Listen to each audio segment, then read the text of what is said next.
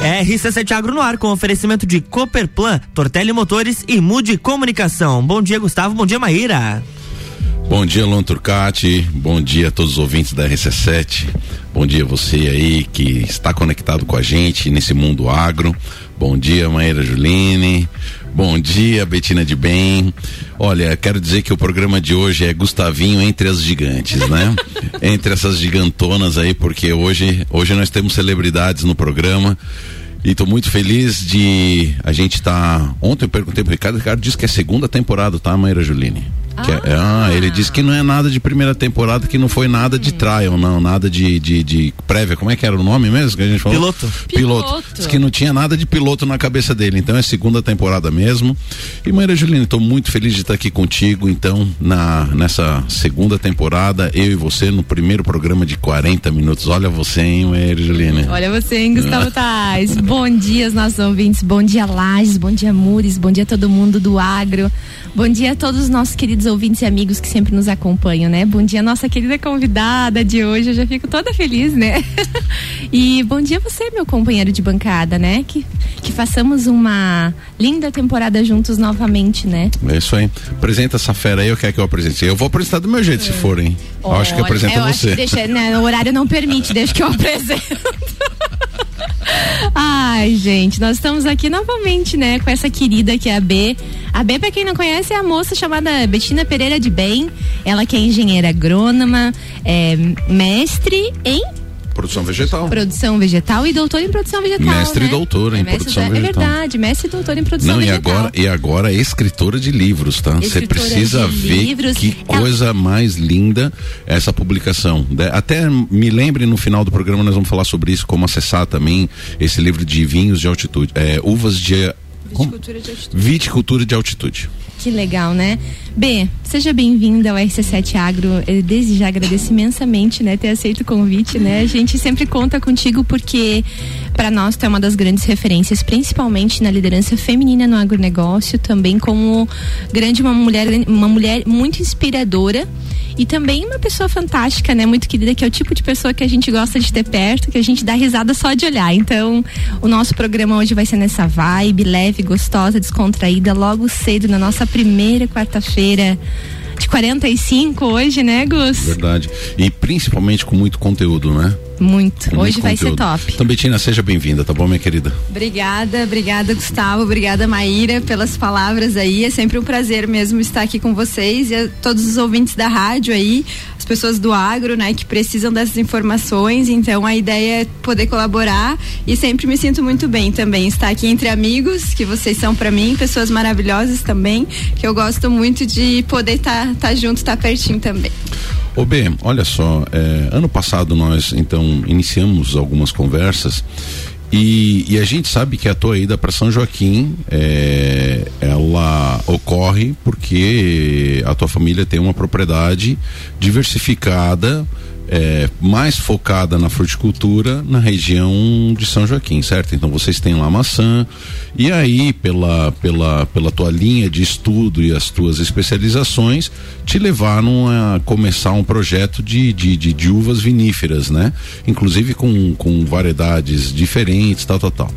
E aí ano passado já na mesma conversa, fora isso que já dá uma trabalheira do cão, é, você assume um grande desafio junto à Quinta da Neve, né? É, já deu um ano que você está na Quinta da Neve? Tá dando agora, Gustavo, então, em março eu entrei lá. Como é que está sendo essa experiência, Betina? Como é que você está dando conta de tudo isso? Está sendo bem interessante para mim, um desafio realmente grande, estar tá à frente da Quinta da Neve, tanto na produção no campo quanto dentro da vinícola e dentro de todo esse projeto que eles querem desenvolver ali de enoturismo, de crescimento da região mesmo. E junto, né, eu, eu consigo manter a, a minha propriedade mais na parte da viticultura aí, porque aí eu continuo auxiliando no pomar de maçã também, mas mais a parte burocrática, né? Porque eu tenho um, um primo que é agrônomo também, que toca a parte de campo do pomar, então acaba sendo mais tranquilo. Como a gente tem certificação no pomar, né, da Global Gap, é, para exportação, então é, a gente se dividiu e eu fiquei com essa parte mais da parte de papelada de do pomar, né, para manter em mas, ordem tudo. É, mas precisa. o que também já toma um tempo danado e precisa de uma dedicação né? Porque Grande. essa documentação às vezes é mais trabalhosa que você realmente está lá no campo, né? Você precisa se dedicar, concentrar, ir atrás, assinar, e aí essa, essa- esse burocrático é um tempo trabalho. danado, principalmente quando se refere à certificação. Isso. Mas são coisas que, que eu gosto muito, então acho que isso facilita, né? O trabalho na Quinta da Neve, assim, pra mim tá sendo incrível, uma oportunidade que eu tô podendo colocar tudo em prática, o que a gente viveu tantos anos na pesquisa, né? Em termos de campo, de, de usar mesmo De as ferramentas. laboratório também, é, né, Bê? De laboratório, muito tempo. Toda E- a experiência que a Betina carregou ali na, na fase de doutorado, principalmente em relação à qualidade sanitária, fitossanitária, campo, né? Então tudo isso ela consegue aplicar lá na Quinta da Neve. Ô B, antes da gente seguir, é, eu só quero uma, uma, uma afirmação do que a gente teve no programa de ontem, aproveitando o gancho que vocês têm propriedade com maçã também. Nós tivemos com a Mariúcia, que talvez seja até contemporânea tua, não Uhum. Foi. sei, né? Na nossa época do doutorado, É, foi, foi- foi contemporânea do contemporânea, Carlos. né? É, é. É, então ontem a, a Maíra entrevistou ela, né? Eu só queria assim de forma muito breve saber se a seca que ocorreu nos meses de dezembro e janeiro afetaram o pomar de maçã de vocês ou para vocês vocês passaram ileso? afetou. No nosso pomar foi afetado morte de plantas, né? Fora o calibre, uma redução grande na produção, então o calibre da maçã muito menor. E a gente fez a- uma técnica, né? Que até o pessoal lá no CAV é, estudou bastante, é, de incisão anelar para ter mais vigor. E essas plantas que tiveram incisão, principalmente, sentiram mais ainda a seca. Então a gente teve morte de plantas, foi muito complicado. Plantas adultas ou, ou Plantas jovens? adultas. Olha só. B, e essa essa redução aí no calibre, ela foi sentida de forma igualitária em toda em todo o pomar, em todo o talhão ou teve assim em regiões com um solo um pouco mais profundo que vocês conseguiram salvar Exato. um pouco mais, conseguiram ver essa diferenciação? Sim, até em porta-enxertos diferentes, né? A Tu gente, viu diferença? A gente viu diferença. Até os porta-enxertos mais analisantes é, mante- mantiveram um calibre melhor no nosso pomar. Não sei se isso é geral, mas é, então teve algumas diferenças, mas no geral você vê que, é um, que a safra assim teve uma. Deixa eu só puxar um gancho disso ali, tá? A Betina falou então que os porta-enxertos ananizantes, querido ouvinte, eh, foram mais interessantes. O que, que é um porta-enxerto ananizante? Eh, as frutíferas, as macieiras, por exemplo, a grande maioria são enxertadas, algumas recebem inclusive um segundo enxerto que eles chamam de filtro. E, e o que que ela está dizendo? Que para essa temporada de seca as plantas que conseguiram se defender de maneira mais eficiente foram as, as- os porta-enxertos ananizantes, ou seja, que fazem com que a macieira não cresça muito. No passado, eu me lembro na época de colégio agrícola, as macieiras chegavam a ter 6 metros de altura, né? Ou seja, queriam porta-enxertos que fizesse uma árvore muito grande. Hoje em dia não.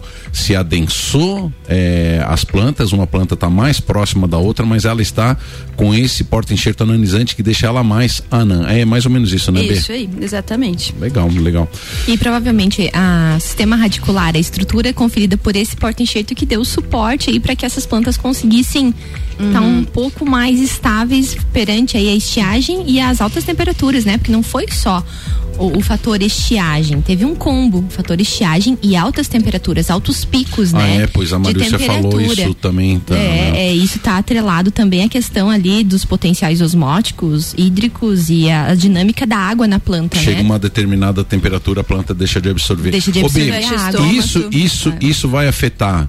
é, Querido ouvinte, a, a, por que, que as pessoas plantam diversas variedades? Exatamente para que se estenda o período de colheita, tá? É, então, a, a colheita da maçã na nossa região, ela inicia geralmente com a gala, certo? Certo. E a segunda, e a segunda etapa É a passa a, Fuji. ser a Fuji, né? A partir do que? De março, abril? Março, março inicia a colheita. Tu acha que o, o produtor, de maneira geral, ninguém planta só uma variedade, tá, querido ouvinte? É difícil quem geralmente até tem pela duas. polinização, Até né? pela polinização. Tu acha que o pessoal vai conseguir se defender com a Fuji? Eu acredito que a Fuji é o que todo mundo espera, né? Com esse, esse tempo que ela tem mais no, no campo, ela vai ter um aumento de calibre, vai ser um pouco melhor. E então Vai essa sentir seria- um pouco menos, é, talvez. E uma ferramenta que o pessoal usou muito esse ano é o Retém, né? Na própria gala. Que O aí que significa? o Retém é um produto que ele atrasa a colheita né? Você consegue escalonar a colheita, né? Ele, ele trabalha ali no etileno, inibindo o etileno, que é o hormônio do amadurecimento. Então, o, esse ano, né? Todo ano os produtores fazem algum manejo com retenho, ah, aplica numa quadra, para ter esse escalonamento e ter uma colheita mais tardia. Então, esse ano é um ano que na gala vai ser muito importante, para realmente tentar aumentar esse calibre, ter um, um período maior na própria gala, né? Então é uma ferramenta usada e na Fuji também. Então acredito que por aí vai, vai funcionar. Vamos falar de uva? Eu acho, né? É, gente, eu tô aqui dando pitaco na maçã, mas sabe que agora mas, mas, meu, meu, minha grande. Mas viu, B, é, na, na, verdade, o, o RC7 Agro, ele, ele. A gente frisa muito que a gente até gosta dessa parte acadêmica, a gente tenta trazer inovação, tenta trazer pessoas de ponta, de tecnologia, mas a gente não quer fugir da essência do produtor. Uhum. E aí, quando a gente tem uma pessoa que é multifuncional, tipo canivete suíço, né? Betina de can, canivete suíço. Ai, coitada, na última vez que ela veio, ela era o poste. É, o paralelepípedo. Não, eu sou o bloco e tu é a cerca de cinco arames. Hoje é canivete suíço, ah. Ah, né? Então, então, quando a gente tem uma pessoa com perfil que, que, trans, que, que transita por tantas áreas, é, eu queria de fato, ou seja, é, não pelo, muito pelo contrário, valorizando todo o trabalho que a Marúcia tem, que é uma excelente, uma competência gigante, mas eu quis aproveitar o fato de você ser produtor e estar tá conectada, estar tá sabendo, é, porque ela falou que teve é, várias situações diferentes numa Sim. mesma região, né? Não, e assim, ó, eu acho que também a essência do RC7 Agro é exatamente isso, é uma conversa entre amigos, é o que a gente faz, é. uhum. né? Então nada saber mais como é, é que tá, saber né? como é que né? tá. É então o que a gente leva, isso que a gente leva pro nosso ouvinte é exatamente isso. Uma conversa que a gente tem entre amigos só que aqui no estúdio. Uhum. Normalmente a gente tenta traduzir isso aqui no estúdio, né? E não, na verdade só se confirmou, porque é o que a gente faz mesmo sempre. É fora que eu tô morrendo de medo, 40 minutos, Maíra Juline. Ai, meu Maíra Deus Juline, do céu, eu não acredito. Eu, vou dizer é, o que eu disse pro Luan ontem, quando ele me perguntou assim: tá nervosa? Imagina. Eu disse, tô bem confortável. tô bem confortável aqui, ó. Bem jogadinha na cadeira. Então é basicamente isso, então, B. Mas, B, vamos começar lá. Vamos começar pela tua propriedade, depois a gente entra na Quinta da Neve, tá? O que vocês estão fazendo lá. É, eu me lembro que tu tinha comentado é, da colocação de novas variedades, uhum. né? Ou seja, as pessoas conhecem de, de, de, de maneira geral, né? A Cabernet, a Cabernet Blanc, né? Que, uhum. que é algo que já está consolidado na nossa região, né? Uhum. É, é, interessante, querido ouvinte, que as variedades elas se adaptam melhores em, em alguns lugares, né? Então, alguns exemplos de variedades também não deram certo aqui, nem todas servem para cá.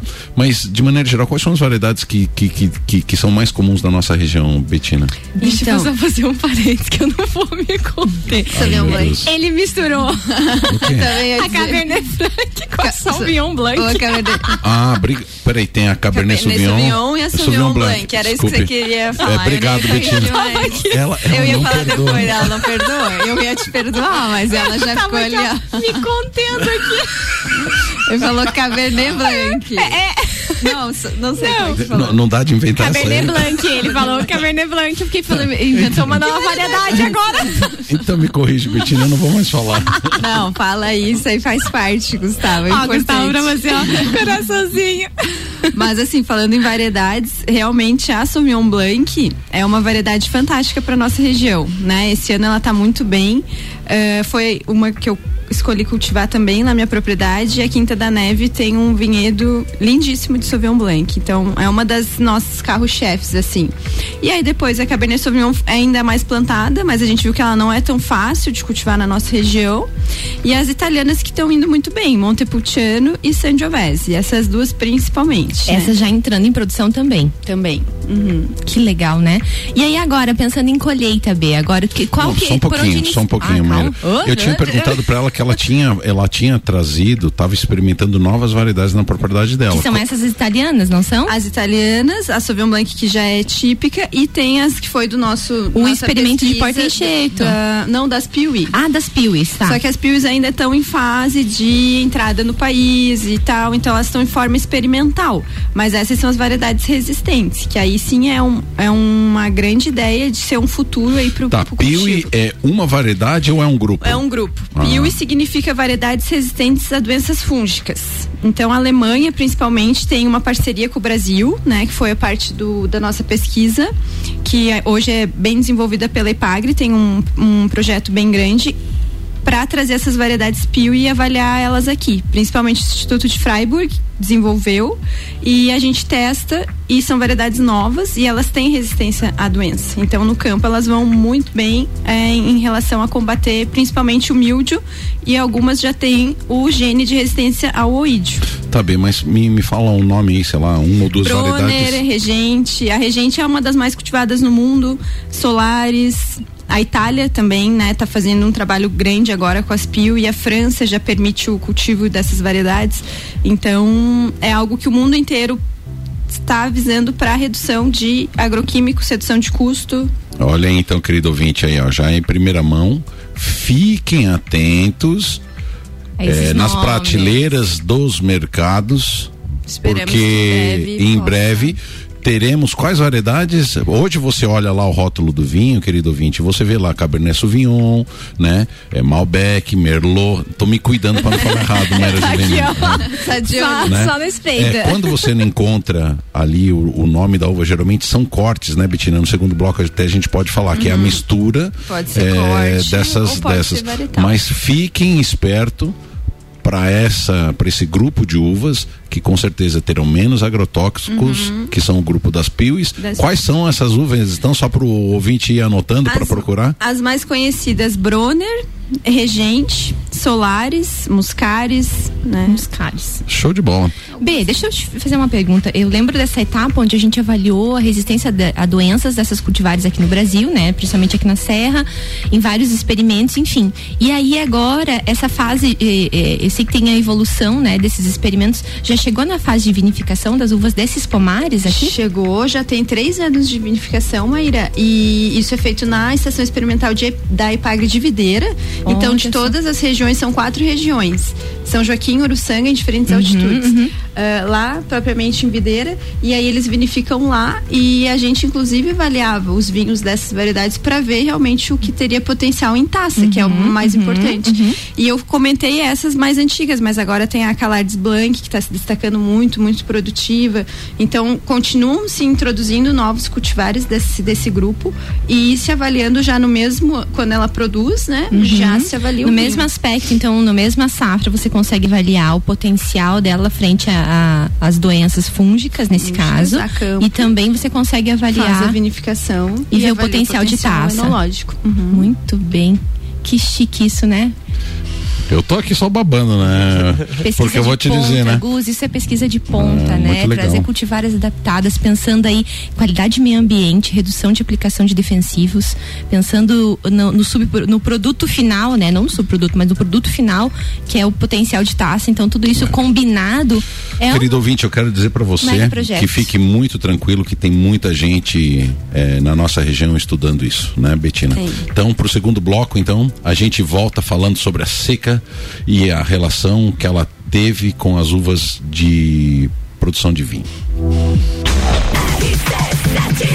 RC7722, RC7 Agro aqui no Jornal da Manhã. Tem oferecimento de Cooperplan, Cooperativa Agropecuária do Planalto Serrano. Muito mais que compra e venda de sementes e insumos. Aqui se fomenta o agronegócio. Tortelli Motores, a sua revenda estil para lajes e região. Mude Comunicação, agência que entende o valor da sua marca. Acesse mudecomagente.com.br. E Cicobi Crédito Serrana, é digital e é presencial. PF, PJ e produtor rural. Vem pro Cicobi. Somos feitos de valores.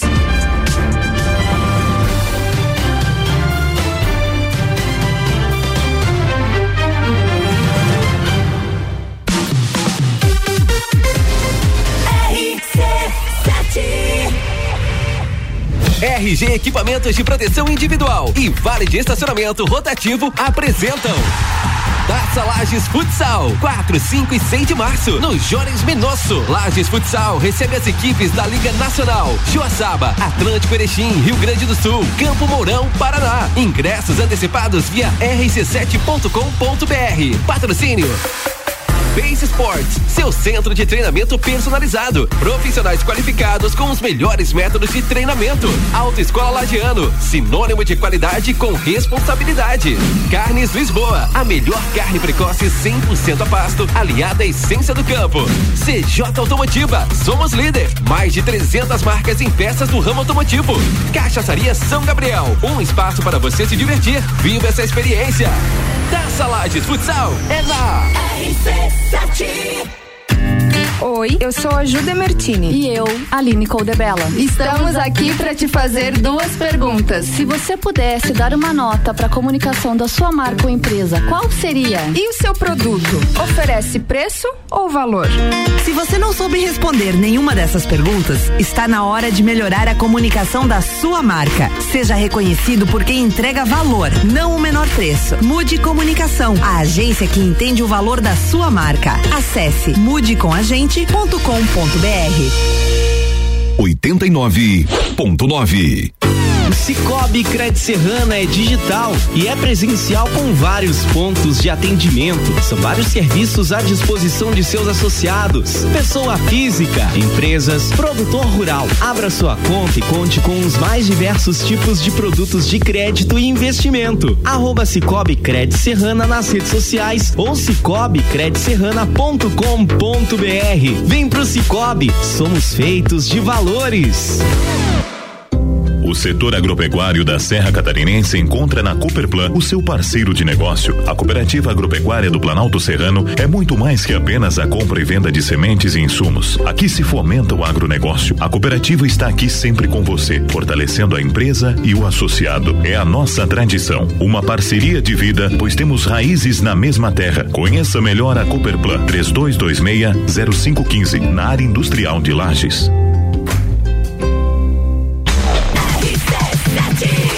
RC7725, estamos de volta no Jornal da Manhã com a coluna RC7 Agro, no oferecimento de Cicobi Crédito Serrana. É digital e é presencial. Pessoa física, jurídica e produtor rural vem pro Cicobi. Somos feitos de valores. Mude Comunicação, agência que entende o valor da sua marca. Acesse mudecomagente.com.br. Tortelli Motores, a sua revenda estilo para lajes e região. E Cooperplan, Cooperativa Agropecuária do Planalto Serrano. Muito mais que compra e venda de sementes e insumos, aqui se fomenta o agronegócio.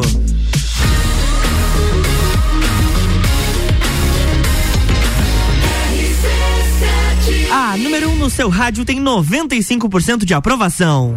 Jornal da Manhã.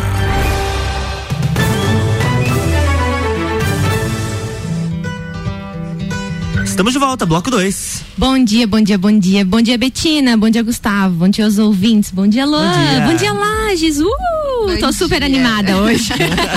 tá vendo? Essa energia tá muito boa, muito bom compartilhar conhecimento, muito bom conversar sobre coisas que a gente sente prazer em conversar, em, em divulgar, né? Em compartilhar conhecimento com os nossos ouvintes. Fico muito feliz, B, de, de, de estar recebendo você novamente aqui. Tenho certeza que é os cumprimentos do meu companheiro de bancada que tá ali concentrado no celular, o Gustavo Tais.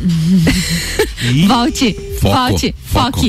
Foque. Foque, como diz o, o chefe do programa da tarde, né, do querido Ricardo, é, tu sabe que tem quem paga 12, né? Paga Porque 12. agora eu tô ligada nesse negócio do pagar 12 aí. Celular na É bancada. verdade. Deixa eu dar um bom dia pra você que tá levando os filhos pro colégio. A gente tá vendo uma movimentação maior já na rua. Bom dia pra você que tá indo trabalhar, pra você que tá voltando do trabalho, tá indo pra casa descansar. Seja bem-vindo, esse é o RC7 Agro. Estamos aqui com Betina de Bem hoje para falar sobre uva. Falamos um pouquinho de maçã, mas agora vamos falar sobre uva propriamente dito, né, Gus? E o impacto aí da, da estiagem, das altas temperaturas dos último, do último mês, eu diria, né? É, em relação aí à uva, como é que foi, B? Conta pra nós. Bom, então, Maíra, a- como a gente vem comentando ali antes, né? Tava falando com o Gustavo, a uva vinífera, é, ela tem uma adaptabilidade a esses períodos de estiagem, né? Então, por, por ela. hum, Até a origem dela ser desses países aí, principalmente na Europa, países onde ela já sofre, né, dessa forma. Muitos locais do velho mundo, a videira cresce em solos ah, altamente secos, né, áridos. Então, acredito que isso também é uma questão de adap- adaptabilidade à videira a essas condições. Claro que, num caso como a gente teve de extrema seca, alguns produtores relataram aí problemas, né? Principalmente quem teve plantio novo, muda nova, isso teve que ser irrigado, senão a muda ia morrer. Né, eu também passei por isso, tanto na Quinta da Neve como na nossa propriedade. Então, principalmente plantas novas, mas um, um vinhedo bem estabelecido de viníferas não foi tão prejudicial como a gente vê nas outras culturas, né? Que a gente sabe aí que todo mundo sofreu com a seca. Uh, a videira ela tem essa essa capacidade, né? Então, assim, difícil uh, né, por, nos vinhedos que eu trabalho mais diretamente, difícil tu ver morte de planta, né, num, num, plantas já estabelecidas.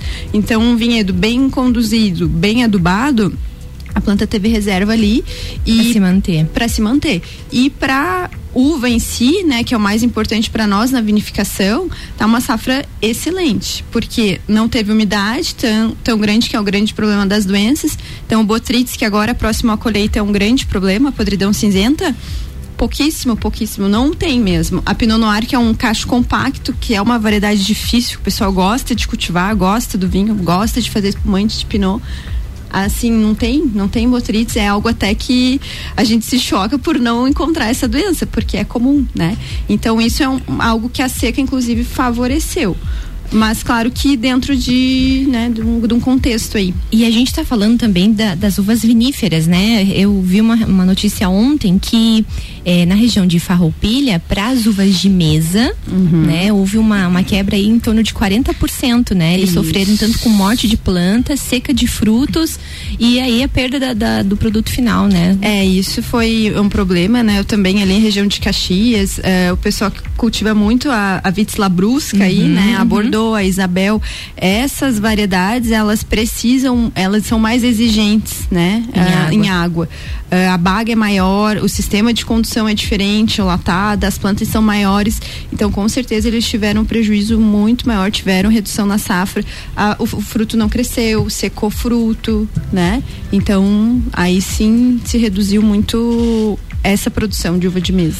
Então, B, eu, eu arrisquei ontem, é, durante o Copo Cozinho, o Luan estava aqui, né? Sim. É, a, gente, a gente tem feito um apanhado, B, porque de fato não tem como a gente desconsiderar no nosso programa o, o período prolongado de estiagem que nós tivemos nos meses de dezembro e janeiro.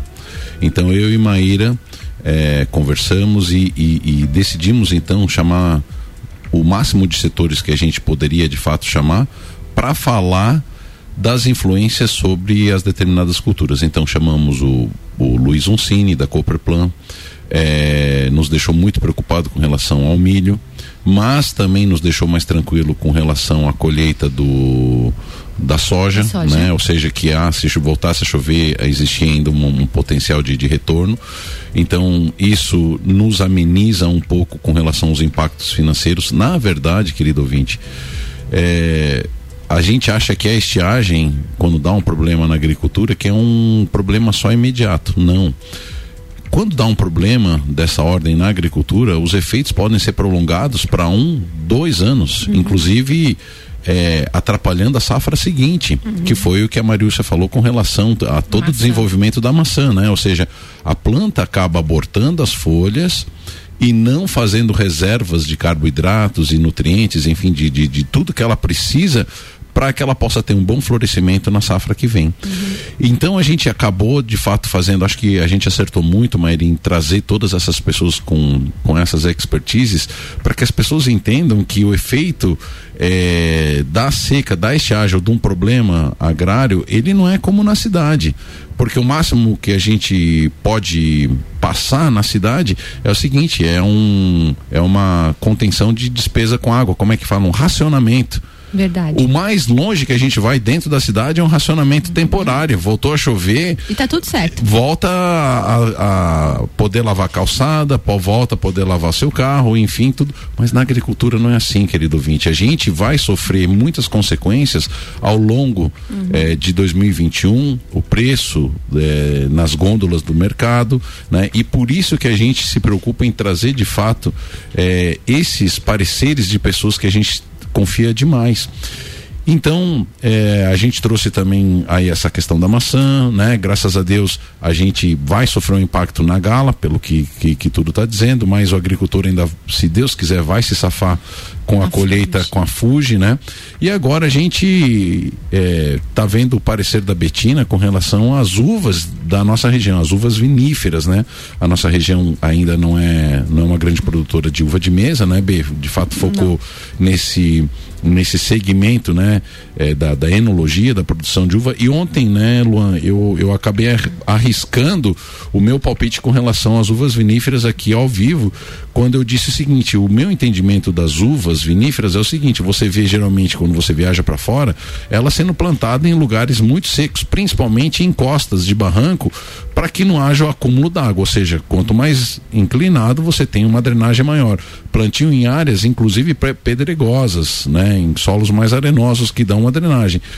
E o pouco conhecimento que eu tenho com relação a doenças fúngicas, eu digo, diminuindo a umidade, esse microclima que tem, você vai diminuir potencialmente as doenças fúngicas, né? Até por isso, querido ouvinte, quando você passa em algumas regiões de, de, de uva, você vê uma cobertura de plástico, é, não é só para proteger do granizo, claro que ajuda, mas é exatamente para que não haja um microclima úmido entre as folhas e cachos na, na, na, ali. Então você até tem uma umidade no solo, mas aquele plástico está ali protegendo, fazendo um microclima para que não tenha tanta doença.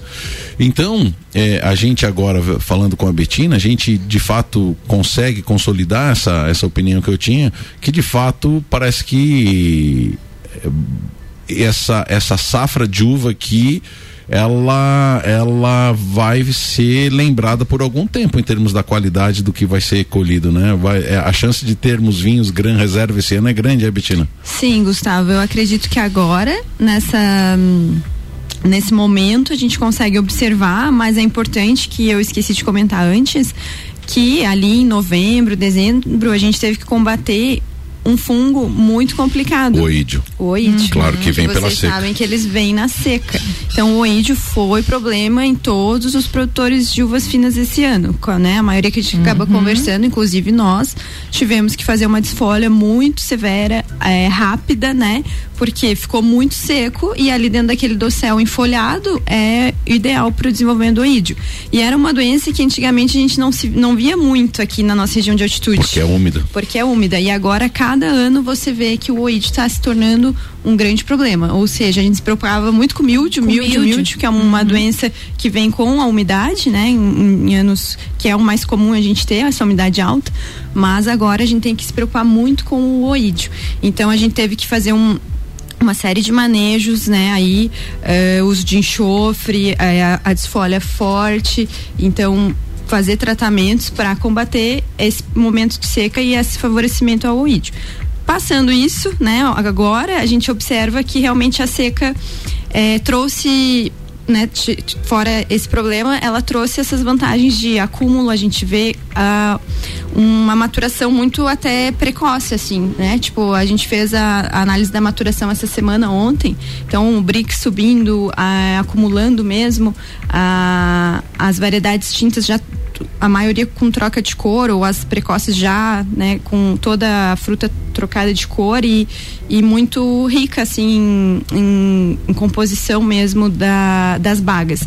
Então acredito, como tu falou, que nesse sentido vai nos auxiliar aí para fazer grandes vinhos esse ano o que a gente tem que se atentar é na planta pós-colheita também, né? A gente sabe que a planta sofreu de certa forma, apesar de ela não, não, não ser uma planta que, como eu falei, ela tem uma adaptabilidade boa à seca, mas com certeza, né? Uh, a gente tem que ter estudos e pensar na planta uh, de forma fisiológica, né? O que ela sofreu, o que, como ela vai guardar essas reservas. Então, pensar agora se retornar chuvas interessante para ela manter essas folhas, manter a reserva para não ter prejuízos ano que vem, né? Para que ela possa então no período agora após a colheita fazer então acúmulo de fotoassimilados novamente, se reestabelecer, para que ela possa entrar no processo de dormência adequado com uma carga nutritiva ideal para esse período para que na brotação do ano que vem, do ano que a vem, gente não, vê, não observe ou melhor, nenhuma... na brotação desse ano, é, né? Na safra no retorno, vem, né? na próxima, próxima, próxima safra. safra. Exato.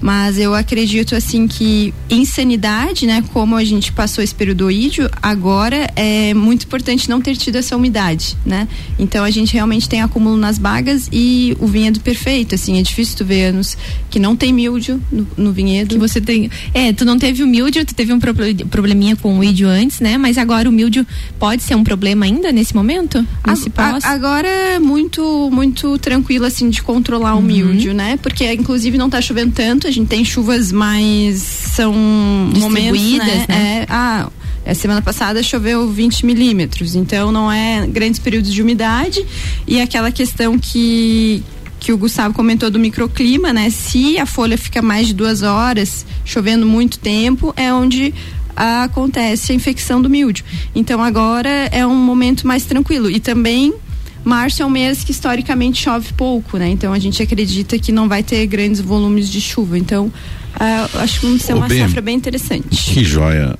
É, a gente fica muito feliz com tudo isso, né, B? Já estamos caminhando para o final. Eu queria que tu, pois é, eu queria que tu falasse para nós quando que inicia o período de colheita, se já está acontecendo, e você comentou sobre a vindima. Ah, legal, Gustavo. Eu queria divulgar a vindima aqui. Então, nós, por exemplo, Quinta da Neve, a maior parte dos produtores está iniciando agora com Sauvignon Blanc, Chardonnay, variedades brancas. Nesse momento já está colhendo? Eu vou colher semana que vem. Eu, oh. Nós, né, como Quinta da Neve. A maioria das Mas vinícolas está aí. Já tem, já tem já algumas, tem algumas bases colhendo. espumantes, uhum. já colheram. A Pinot Noir está muito acelerada. Então, assim, entre esse, essa semana, algumas já mais precoces já colheram, semana que vem, está iniciando mesmo uhum. a colheita agora, né, com as precoces. E aí março é o auge da nossa colheita e esse ano nós vamos ter, claro que de forma controlada aí pela pandemia, mas vamos ter o evento da Vindima, que é um evento muito esperado aí pelo para quem gosta e quem está ouvindo, os consumidores e gostam já participaram, né? Então é um festival que ocorre em São Joaquim, nas, dentro das vinícolas e na cidade. Então tem aquele evento que é sempre na casa do padre ou em algum lugar onde as vinícolas vão com stand e ficam todas reunidas. E esse evento vai ser 4, 5 e 6 de março. Já tem data, então 4, 5 e 6 de março. Isso aí, primeiro final de semana. Então vai ser lá no Parque da Maçã. Todas as vinícolas vão estar tá lá. E aí vocês podem provar, você compra uma taça, você pode provar o vinho de todas as vinícolas. É muito legal. Convido a todos aí quem tiver interesse de ir, é, é bem divertido. B, quem que organiza a Vendima São Joaquim? É a associação antiga Cavits, né? Hoje é Vinhos de Altitude associados, a mesma é, a associação onde a gente teve a IP, né? Todo, todo esse trabalho entre os produtores. E ela tem um presidente, tem uma tem diretoria? Tem o presidente Humberto Conte. Você consegue intimar ele para vir aqui? Consigo, tá intimado, Conte, ó, vou, vou falar com ele, com certeza. Já Vai ser bem convite, importante, fica o convite. É, fica o convite para vir aqui e conversar com a gente, Conte, então. O Sebrae é parceiro também, sempre apoia a Vindima. E, enfim, vai ser é um evento bem legal. Então, no início, no primeiro final de semana, ocorre na cidade. E todo mês de março tem eventos: Sunset, Pôr do Sol, uh, jazz, música. Em cada vinícola faz uma atração para receber o turista. Legal que a gente já pode se programar, quem é de fora já pode reservar o seu hotel, já pode ir se organizando pra gente. Sarte na frente dos outros, porque, é, porque aí, São é Joaquim não tem. Porque em São Joaquim é, não tem tanto lugar para se hospedar. É. Betina, tuas considerações finais, meu querido. Bom, gente, passou muito, muito rápido. Quando a gente tá bem à vontade com amigos, é assim mesmo, né? Fico bem feliz pelo convite, espero ter é, colocado alguns pontos importantes. Agradeço e contem sempre comigo quando vocês precisarem. É, faço questão de estar aqui com vocês. Obrigada e parabéns aí por essa nova etapa do programa. Desejo muito sucesso aí aos meus amigos do coração.